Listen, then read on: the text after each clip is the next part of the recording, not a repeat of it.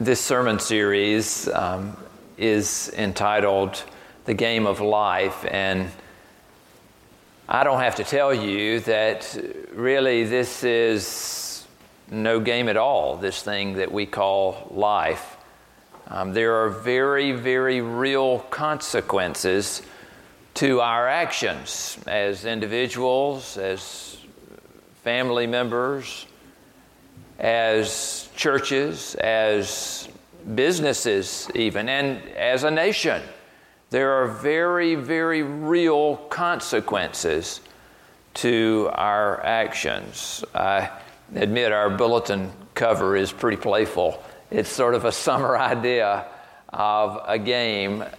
And as we think about life, I do want to not heap heavy burdens on you, but I want to encourage us today to think some about how life is not like a board game.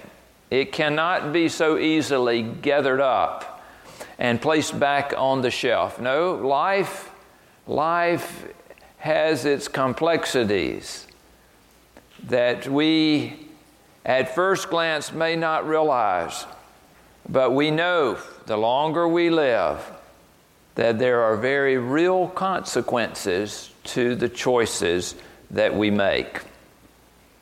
Our oldest daughter and her family live on the crest of a hill in northeastern Tennessee. And from their back porch, you can get a glimpse of the Holston River. We were fascinated with this, um, that you could see the the river as it crooks and turns, and it's a wonderful ri- river to behold. But do you know that the Holston River has a very faded history? Um, some 60 plus years ago, it was polluted by especially two two businesses that were housed right next door to the river, on the banks of the river. One of those businesses you will know very well, uh, perhaps, by the name Eastman Kodak. Do you remember Eastman Kodak?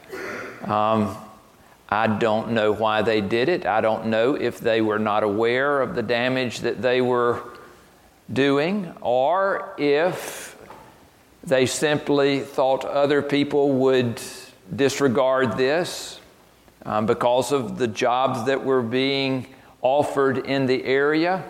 But now, when you go to the area, one of the things that you will be told shortly after moving there is do not eat the fish from the river and do not drink the water because of all of the pollution that is there. Eastman Industry is not alone in this, and in fact, I should tell you that they are really cleaning up their act, um, and kudos to them. Uh, they truly are working hard, truly working hard to not only stop the pollution that has been going on from their industry, but to put back in place things that they had undone. And I am encouraged by that.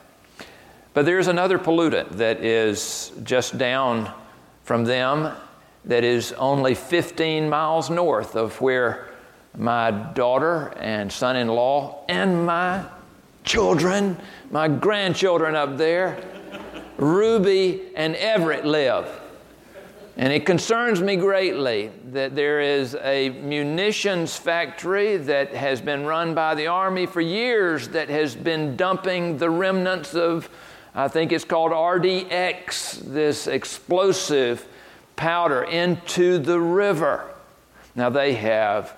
They have curtailed some of that across the years, and you may be saying to yourself, well, this is one of those necessary evils. Well, do your grandchildren live downriver? Do your grandchildren live downriver from it? I will say, I will say that it is encouraging that the Army has said that they will stop this dumping of RDX mid 2020. I pray that that will be the case. I pray that it will be the case. There is much public opinion that has generated the recent efforts to reclaim that river. And I hope that you have an opinion about it. You may be saying to yourself, Where is this, this sermon going? I want to be straightforward with you. It's going right to the scripture, to the heart of what I think is a part of who you and I are. This says, The earth is the Lord's and all that is in it, the world and those who live in it. And when I was a child, my parents loved to go camping, and they would take us on long camping trips, not just overnights.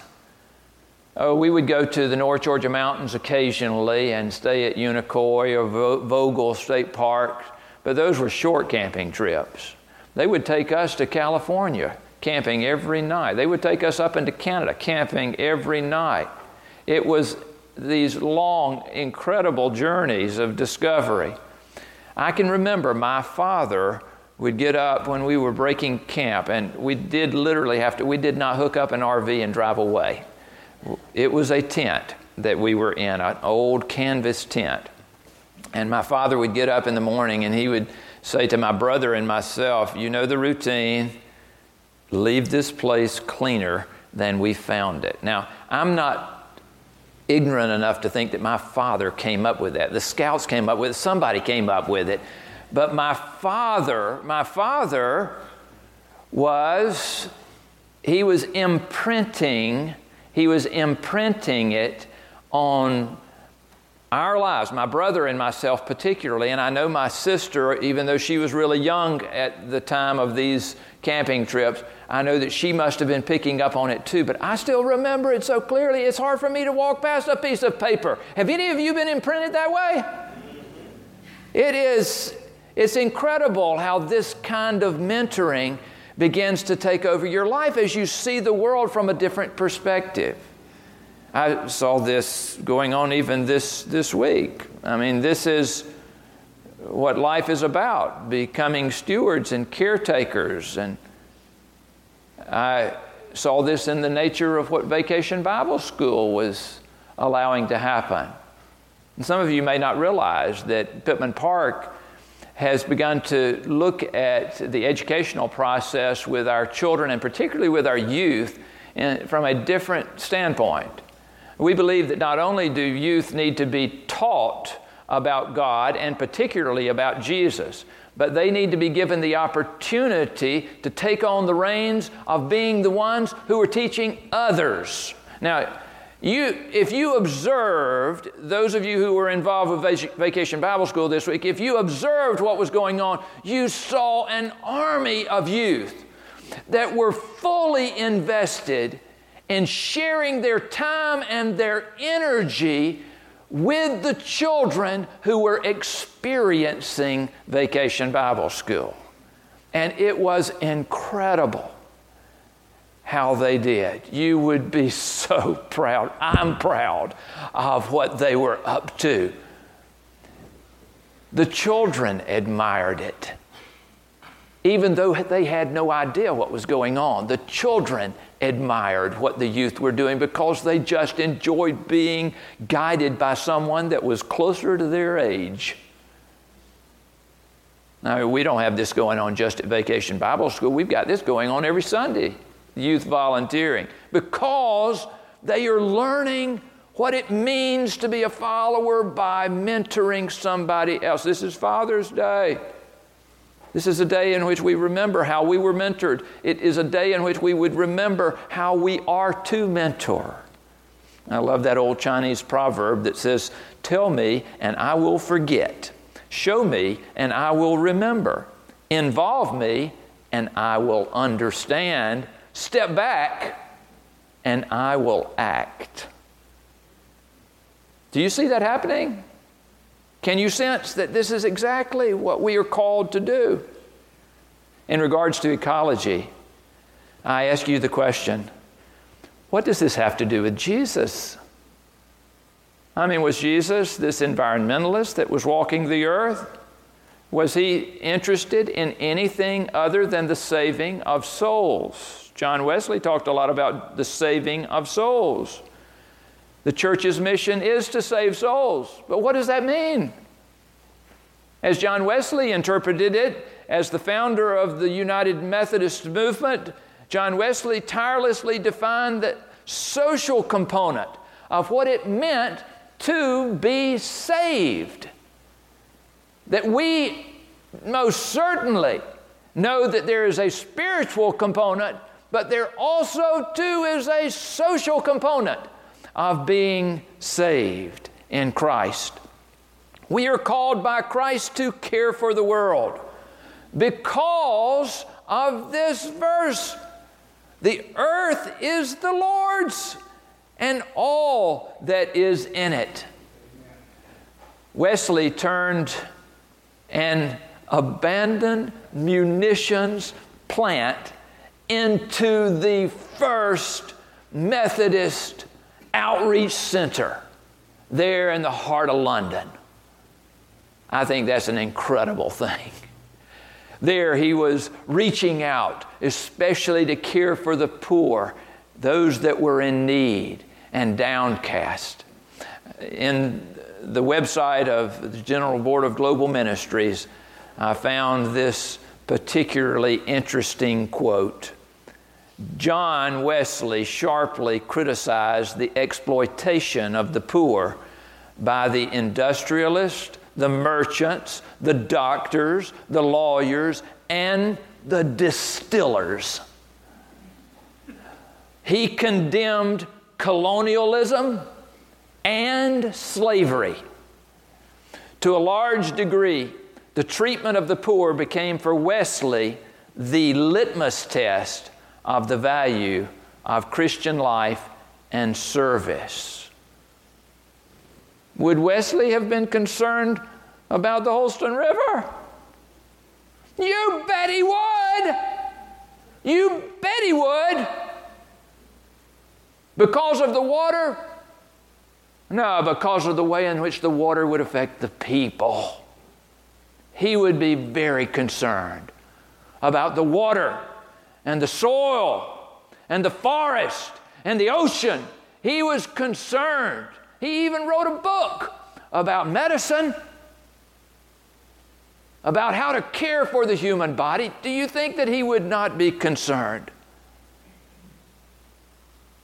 It's interesting to me that uh, this week it's been in the news that, that England is right at the point of banning drinking straws, plastic drinking straws, and coffee stirrers. Have you heard that? This is minutia, I know. But I'm thinking to myself, why? I mean, why? This is such a small thing. And it hasn't changed me yet. I'm still using plastic drinking straws. Now, because I knew that I was going to be preaching this today, I did not use a plastic drinking straw. Did I not, Sue? I did not want, last night, I did not use a plastic drinking straw. But I think that's the first time that I've ever consciously made the choice not to do that. They are concerned, they are concerned that plastics are taking over the world. Uh, National Geographic's current issue is on the subject of how plastics has done such damage. It doesn't get to your heart until you see how it affects people and animals and the ecology of the world in those pictures. I go to Walmart. I leave Walmart and I have double bagged everything that I think might break through those little plastic bags. I get home, I begin to spread all the stuff on the counter, take the stuff out of the bags. I look around me, there are 10 or 12 plastic bags sitting there, and I think to myself, Am I just going to throw these things away? You know, do I just stick them in? No. No, I've got a conscience. I'm going to recycle those. Used to take them to the county. County doesn't recycle this anymore. Had to find some other place. Somebody said, take it to BI-LO. They, they recycle them. They stopped for a while. They started again, though. They know it's a good thing. Take them back to Walmart. Do you know where to take your bags? Take them back to Walmart. I mean, this is a crazy thing. It almost seems hypocritical, doesn't it? You give us 10 or 15 bags, then we bring it back to you, you know? I want to know what they're doing with those bags. they better be recycling these things. I don't know. But I believe, I truly believe, that you and I better be aware in order that we care for what God has given to us. And this past week, we were at Jekyll Island for the annual conference meeting, and after, after, the, after the ordination service, we left the building. It was nighttime, and the parking lot was just black almost. We came out of, of course, a bright center, but it was unlighted and our eyes were trying to adjust. I was thinking, how in the world are we going to be able to find our cars out here? All I wanted to do was get in the car. I was worn out. I wanted to get back to the motel, just lay down and go to sleep. But I couldn't see anything. And finally, as my eyes began to adjust, I realized there is a little light here. This sort of amber glow that is down low where my feet are. And then all of a sudden it hit me that there are these rules on Jekyll Island. You do not pollute with light because it will confuse the sea turtles. And especially the young who we want to go out into the water, not to come back this way. I'm glad somebody thinks about these things. I'm afraid I would be the undoing of a lot of creation if it were just left to me. We have a young father in our church. I am so proud of him. He came to me a couple of years ago now, and he said, Bill, he said, I've been thinking. He said, he said, we throw away a lot of batteries um, in our society. In fact, he said, I have to take our batteries down to Savannah to get them recycled. He said, but we've got this company that comes over the Georgia Southern, and he said, he said, It occurs to me we ought to be offering the opportunity to recycle batteries here at Pittman Park. I said, This is good. This is good. He said, Don't worry about it. He said, My wife and I and our daughter will take care of this. And we will put a couple of receptacles out so that people can put their batteries in these places. Have you seen those in the hallway? Have you seen those? Are you using them? Are you using them? Because this is important stuff here. All because a young father, a young father in our church is taking seriously that the earth is the Lord's, not His. It's not His earth, it's the Lord's earth. The earth is the Lord's and all that is in it, the world and those who live in it. And I, I know, I know this is hard to think through. But I believe that it is time that you and I develop a theology of ecology. Doesn't that have a nice ring to it? Okay, try say this with me.